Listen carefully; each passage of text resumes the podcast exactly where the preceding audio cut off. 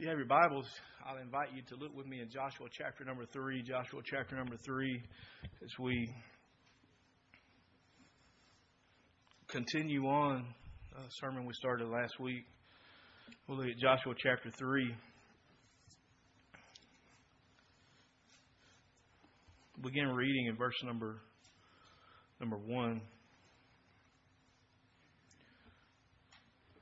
Joshua 3, Verse 1 And Joshua rose early in the morning, and they removed from Shittim and came to Jordan, he and all the children of Israel, and lodged there before they passed over. And it came to pass after three days that the officers went through the host.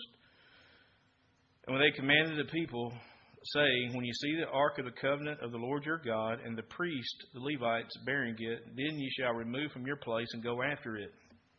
There shall be a space between you and it about two thousand cubits by measure Come not near unto it, that you may know the way by which you must go, for you have not passed this way heretofore. And Joshua said unto the people, Sanctify yourselves, for tomorrow the Lord will do wonders among you. And Joshua spake unto the priest, saying, Take up the ark of the covenant and pass before the people. And they took up the ark of the covenant and went before the people. Now, for time's sake, I'm going to skip down to verse 15.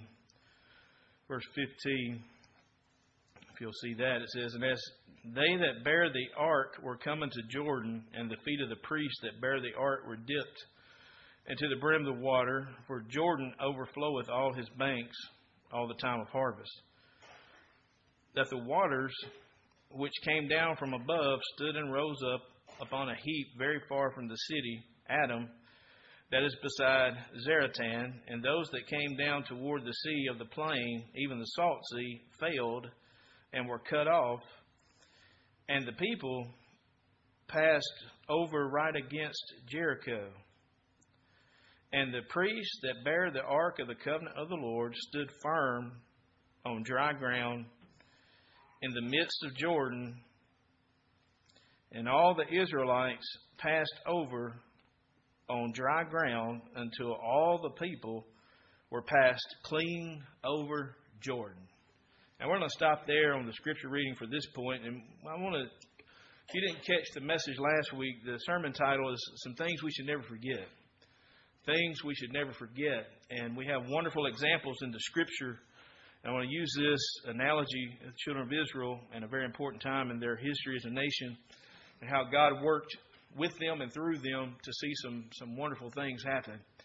And uh, we make the uh, application from the scripture here in our life that there are things that God wants to do for us, things that God has done for us. And through all of that, there are some things that we should never, ever forget. Let's pray. Father, thank you for this privilege to come to your house today to sing the songs of praise. Lord, to lift our hearts together in prayer. Lord, to worship you in song. And Lord, to now take the Word of God and open it up and uh, preach what thus saith the Lord. I pray that you'll help us through this time. Lord, that we'll learn something that will be beneficial. Lord, that will help us be better Christians for you. And Lord, help us not take for granted your goodness in our life.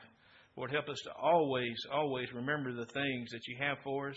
And Lord, we know that there are many that have uh, burdens on our heart with sickness and, and uh, loss of loved ones or different illnesses and things people are going through. Lord, we ask you continue to be with those, touch them, help them through their difficult times.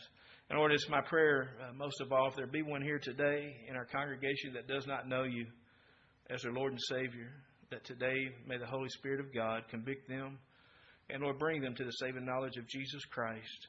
Lord, help us to have faith in our hearts. Lord, help us to have the peace and comfort of serving you Lord, if there's a decision that does need to be made, Lord, we ask that uh, the person that you're dealing with, Lord, they would make that decision and not walk out this door carrying that burden around. And Lord, I pray now you'd help me uh, to li- deliver the, the message in a clear and concise way that it'd be very well understood. And Lord, we just thank you and praise you for your eternal word to settle forever in heaven.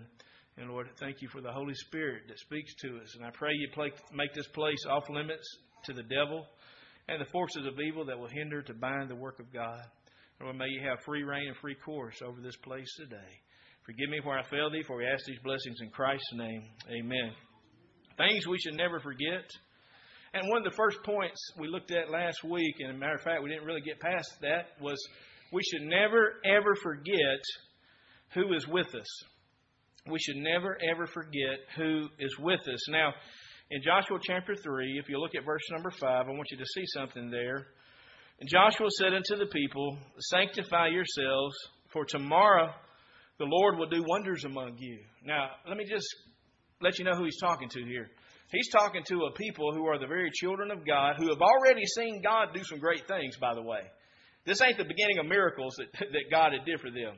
God had already done very, very great things. I mean, they had seen God uh, uh, provide manna. They, they had seen God uh, send ten plagues to Israel. They, they, they seen the working power of God already. But now here comes Joshua, who's now the leader, by the way, because Moses had died, remember? And Joshua's telling the people, uh, that tomorrow the Lord's going to do something very wonderful, some mighty, wondrous works among you. Now, with that being said, uh, there was some some steps of faith, if you will, that God wanted His people to take. Now, that's why He told them the very first thing there. Joshua spake to the um, uh, people there, and He said to them, "Sanctify yourselves. Okay, get yourself ready. God's going to show up tomorrow and do something great." Now, when you talk about sanctify, and you start studying that, and you come across the word consecration. And it kind of goes together. That they were to, to sanctify or make themselves ready by consecrating. And the word consecrate basically means to clean yourself up. God's going to show up and going to do something very wonderful. Now, God is going to do His part. The question is, are we going to do our part? And that's what the ideal was. They've been wandering in the wilderness for 40 years. Imagine all the dust and dirt and everything. But Joshua's got a new word of revelation for them that God has spoken to him and God is going to do something great. But you got to sanctify yourself. What does that mean? Well, there's too many people that, that are Christians. Uh, they've been delivered out of sin and all that. They've been saved. They've crossed that part, but they're still, they're, they're bringing in parts of the wilderness with them in their Christian life. God doesn't want that. He wants you sanctified. He wants you clean. So you'll be able to walk in, in the victorious way that He would have for you. Now, th- think about that. There are steps of faith that are required by God. Not required by me, not required by this church, required by God. And if people are not willing to sanctify themselves, they're not going to live in the victorious Christian life that God has for them. We talked about moving forward taking the steps forward in the Christian life that God would have for you to take. If we're going to, to move onward, you have to take those steps of faith. The sad thing is there's a lot of Christians, uh, they have stopped moving onward. They have stopped taking the steps necessary to grow as a Christian. Now, if, if we was to look at it and to see God was going to do something great for them. And then when you start reading it out, we read through the scriptures and we'll, we'll look at it again. I mean, there had to be some faith involved. I mean, the Jordan was overflowing its banks. It wasn't like it was a half dried up uh, river they were walking through. And we're talking about at the time of harvest where the, the Jordan was overflowing its banks. In other words, there was going to be something very, very miraculous that nobody could question. God was about to do something very, very great. You know what?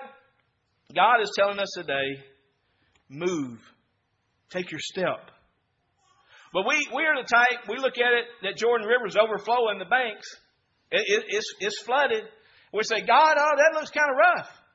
God said, take the step. God, but I'm scared. I'm scared. Take the step.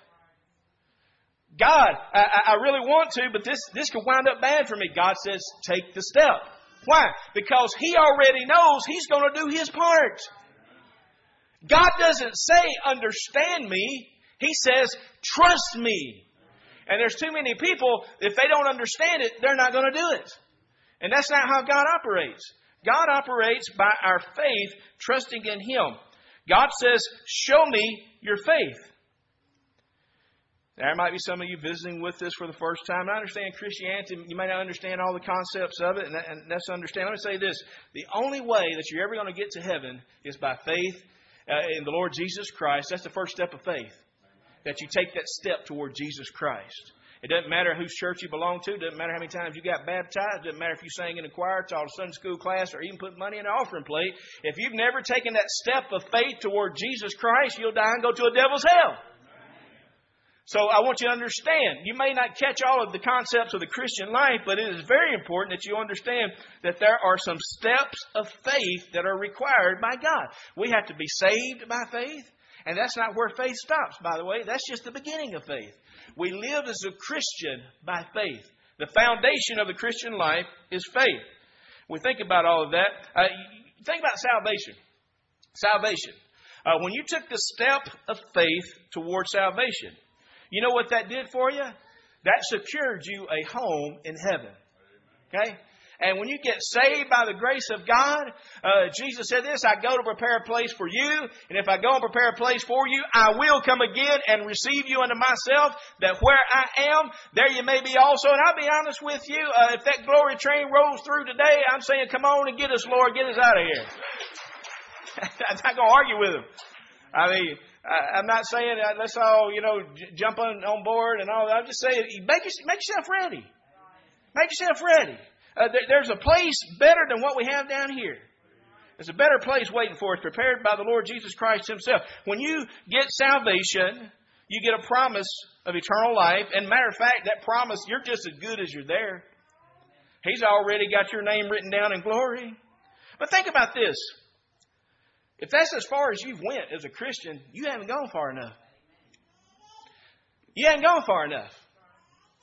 You might have crossed the river of salvation, but there is another journey that God wants us to take, and that's the journey in the Christian life of being a victorious Christian. He wanted to get his people to the promised land. Okay? It was God's chosen people and his land that he had promised them.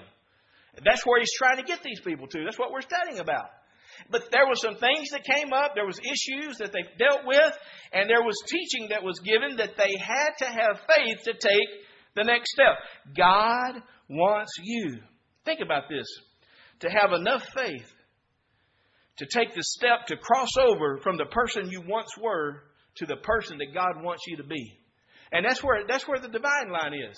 There's a lot of people they don't want to cross over.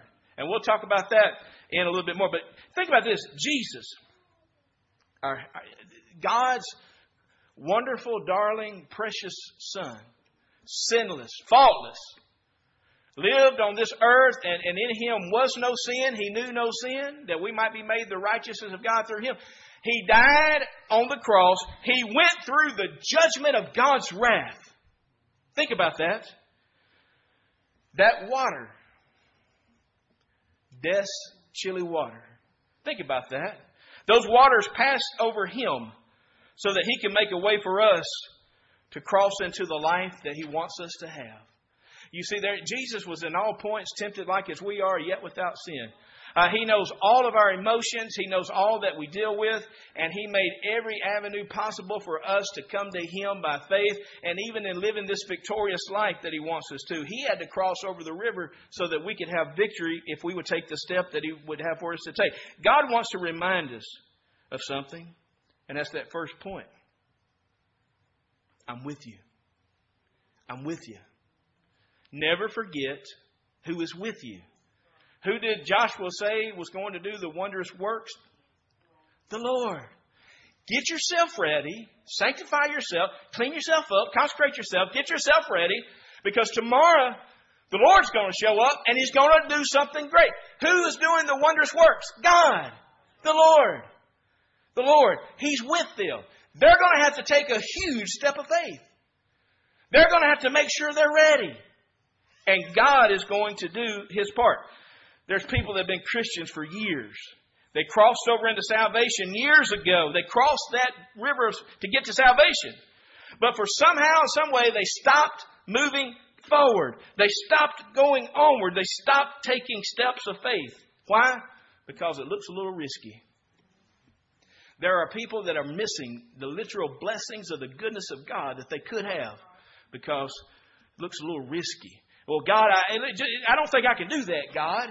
It looks a little risky for me. And God says, I'm with you. I'm with you.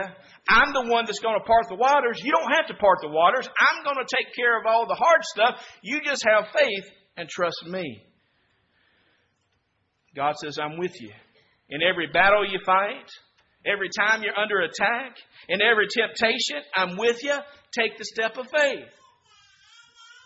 Listen, I understand. I know how it is being a Christian. There might be pain in your heart. God wants to remind you, I'm with you in the pain. Uh, there are a lot of people in this world right now that are Christians. They're very isolated and lonely. God wants to remind you that He's with you. He wants to remind you that you can trust Him. Take that step of faith. I'm with you.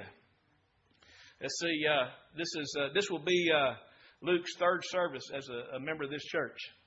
Brother Luke back there, Luke Adams, and I guess uh, starting with the second service, we already started using him as uh, sermon examples and everything. But Uh, when when Luke walked the aisle last week, of course, God's already been dealing with him about things. And but but you know what he said when he came down? He said several things, but one of the things he said that he knows he needs to make the step. I know I need to keep going forward. I know I need to go onward. I know I need to keep growing as a Christian. I know I needed to take this step. Now, he's known that for a little while. But it took God getting him to a place where he had enough faith to believe that if he took that first step, God was going to help him the rest of the way. There are so many people. God wants to do great things in your life, but you've got to take that step. You've got to, so the very first thing that we should never forget is who is with us. And that's God, the Lord. Let me give you another one. Some things we should never forget. Not only should we never forget who is with you, we also should never forget where we came from. Never forget where we came from. Now we get to the second part today in Joshua chapter 4. Joshua chapter number 4. And if you'll look with me there in Joshua chapter 4, we'll read verses 1 through 7. It says, And it came to pass when all the people, notice this, were clean passed over Jordan. And, uh, he said that at the close uh, uh, of chapter 3 about them getting clean passed over. they just passed clean over. I mean, he's trying to get us to realize something. Uh, they wasn't walking on soggy ground. Their feet wasn't muddy.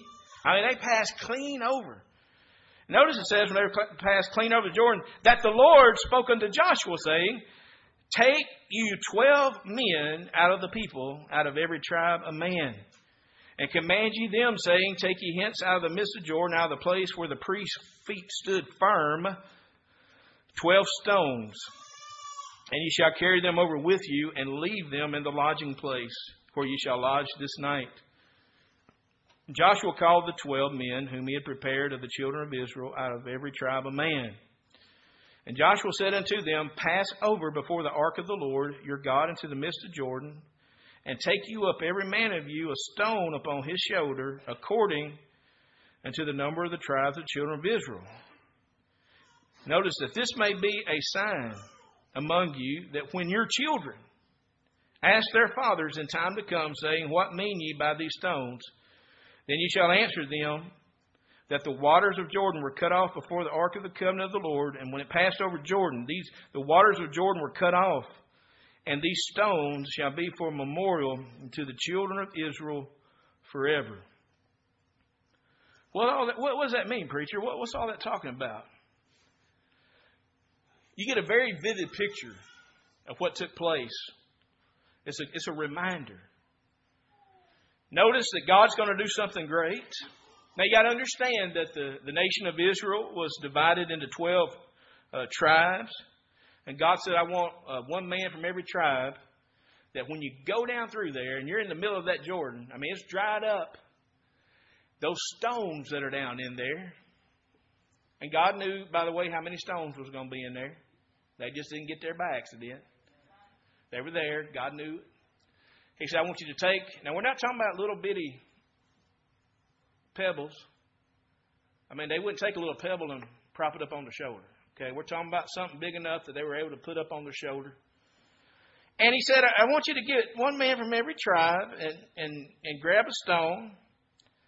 And I want you to do that. These, these 12, now think about this. They already had the Ark of the Covenant that went before them, which was a representation of the presence of God. Now, in contrast to that, think about the Ark of the Covenant, made out of gold, a very beautiful and, and just a majestic sight. They had that. But notice he said, get 12 stones.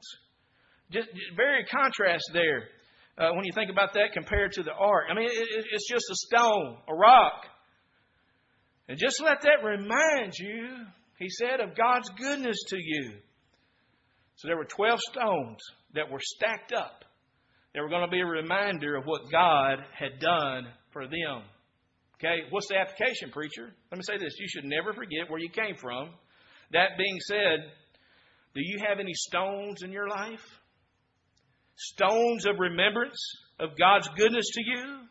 Seasons and times of your life where God moved on your behalf I'm talking about if you haven't put stones out, you need to, you need to put some markers, some stones of places in your life where God directly helped you and took care of you and you knew it was God. You need to put some stones there to remind it. Why? Because uh, you got children and grandchildren that need to hear from you about God's goodness. And they don't need to hear it from the preacher. They don't need to hear it uh, from the radio. They need to hear from you that God has done something great in your life. What have you done? What stones have you put out? What are the markers in your life? You know, we're a lot better at piling up rocks of hurt than we are rocks of help.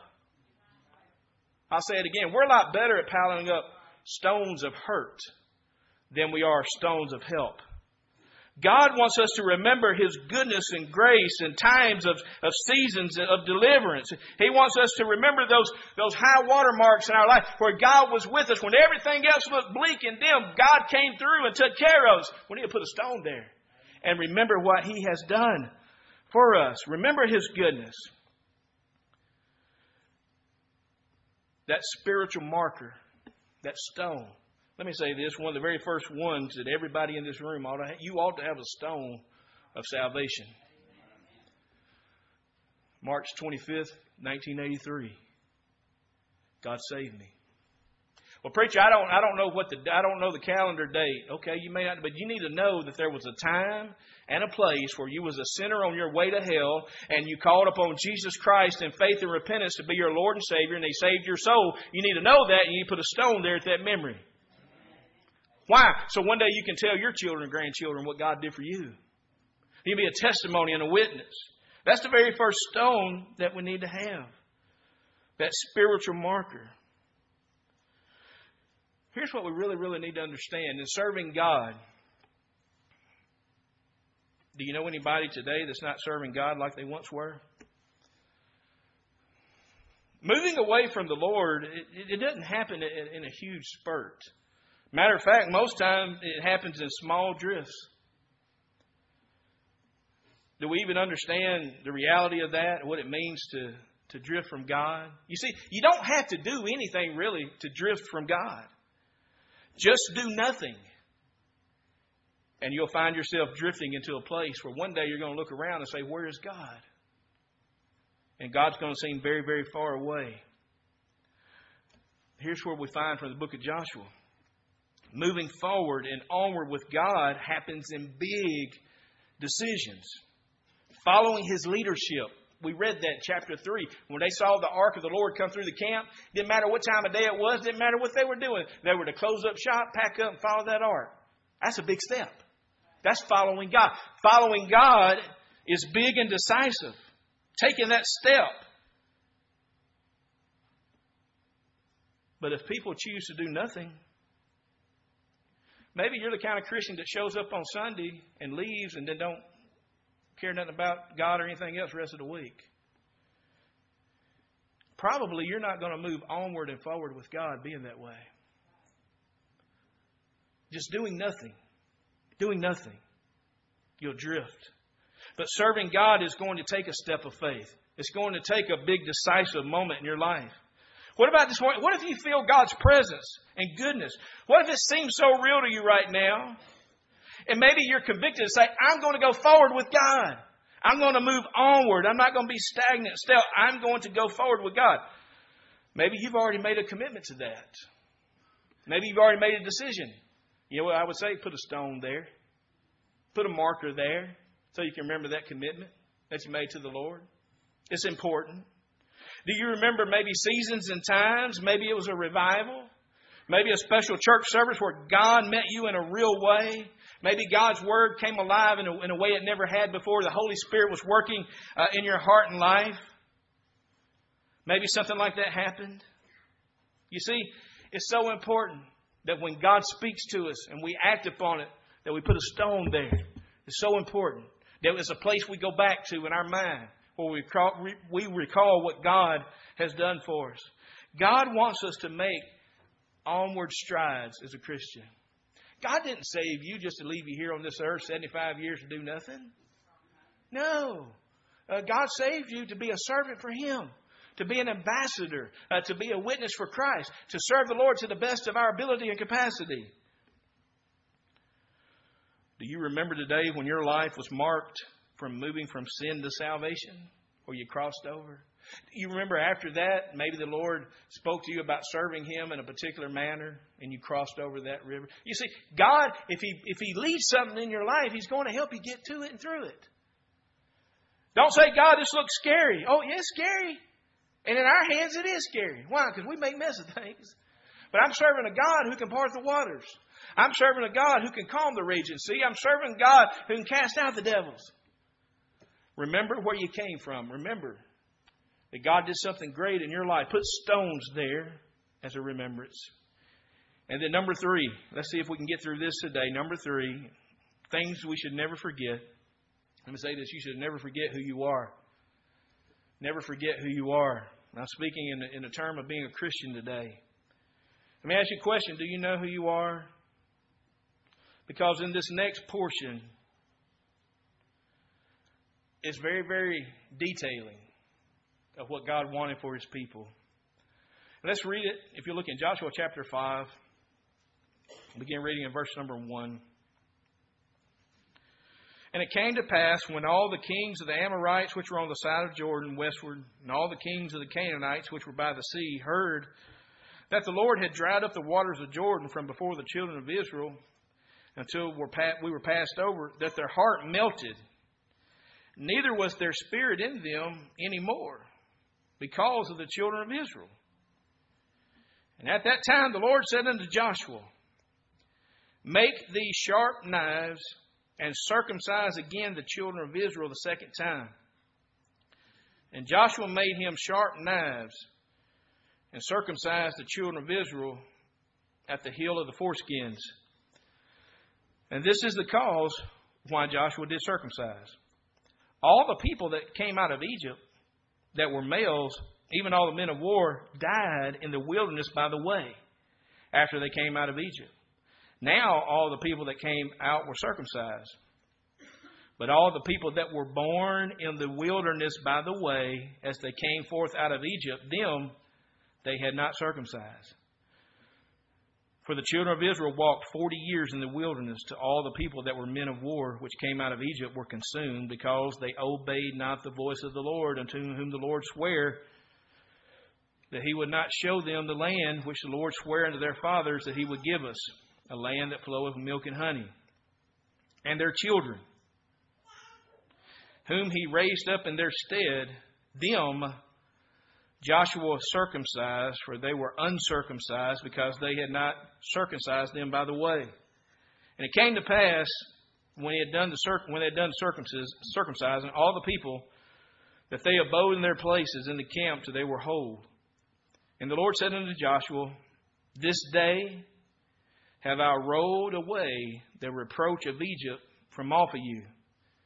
Wherefore the name of the place is called Gilgal unto this day. Now, this is a very graphic reminder to God's people of who they were.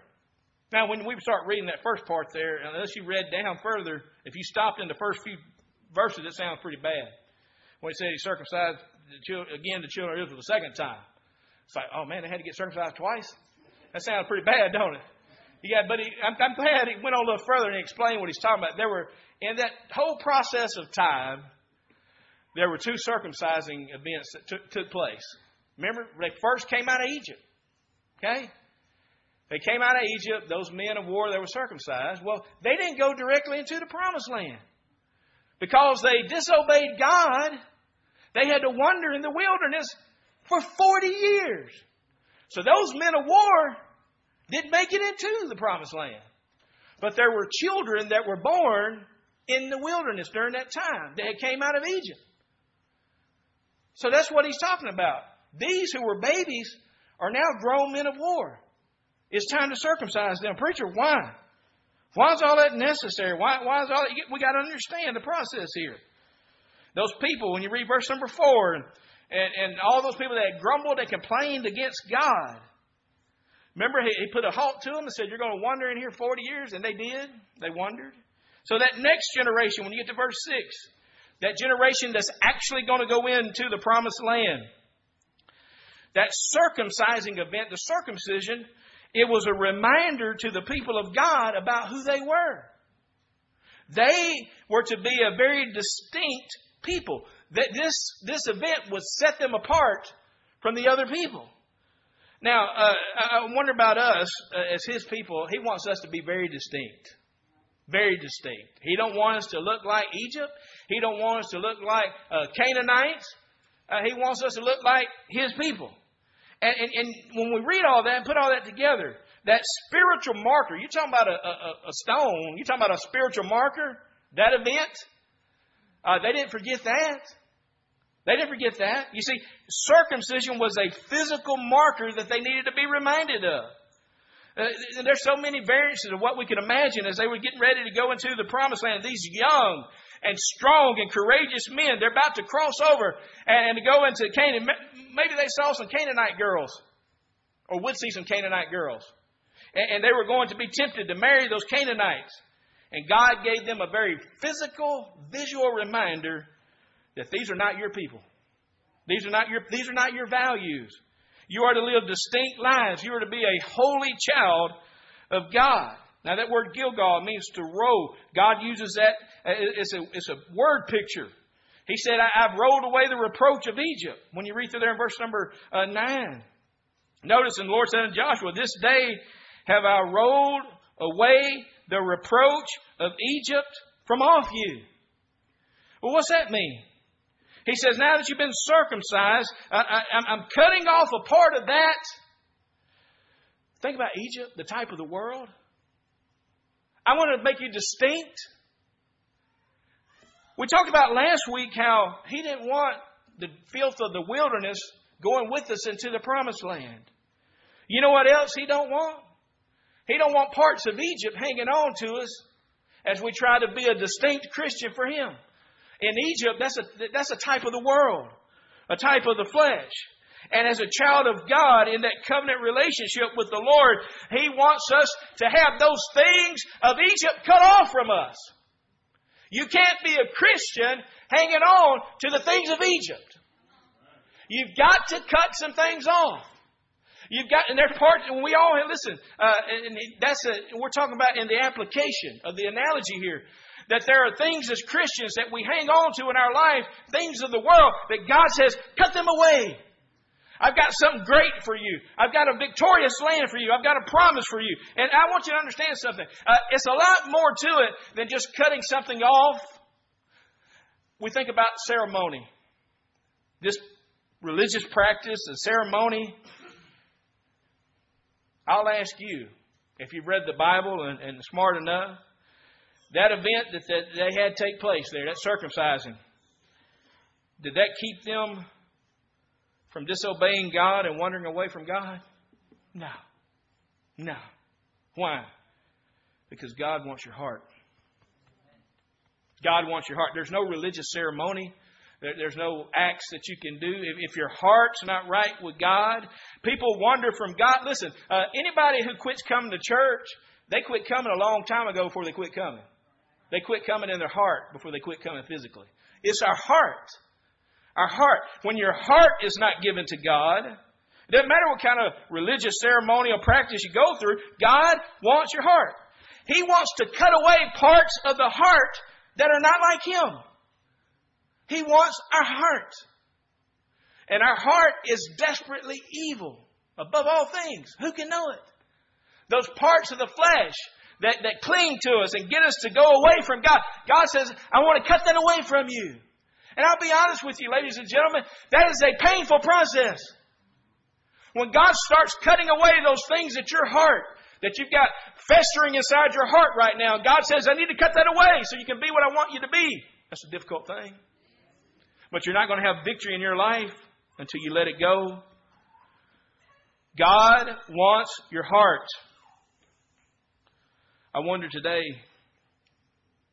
does God have your heart? Oh, preacher, I'm in church today. Listen, the devils believe God and tremble. Coming to church doesn't mean God has your heart. It just means you went through an outward process. The only guarantee that your heart won't stray from God is that you give God your heart and surrender to Him. Are you following Him today? Are you stepping over and taking steps to a victorious Christian life, or have you stopped because you're afraid of that Jordan River in front of you? We're not going to have victory as a Christian that God wants us to have if we're not moving forward for the cause of Christ. Let me ask you this in closing. Maybe some of you are here today and you say, Preacher, you know, for the very first time, I realize I need to take a step toward salvation. Preacher, for the very first time in my life, I realize I need to take that step. Can I encourage you today? In just a moment, there'll be a verse of invitation. And actually, you don't even have to wait to the invitation. That's just a formal thing we do. But if God has dealt with you, there'll be a time provided that you can step out. And that river in front of you is going to look very deep. And the, the priests that bear the ark, they actually had to put their foot in the water before God parted the waters. In other words, that is a picture of you taking the first step. Don't expect God to part the waters if you're not going to take the first step. And the devil's going to show you all the fearful things. And he's going to fill your ear full of all kind of excuses of why you can't serve God or why you can't become a Christian. And all the while, the Lord's on the other side saying, Take the step. I'm about to part these waters for you. Maybe you're here today and you say, Preacher, God's dealing with me. I know I need to take that step of salvation.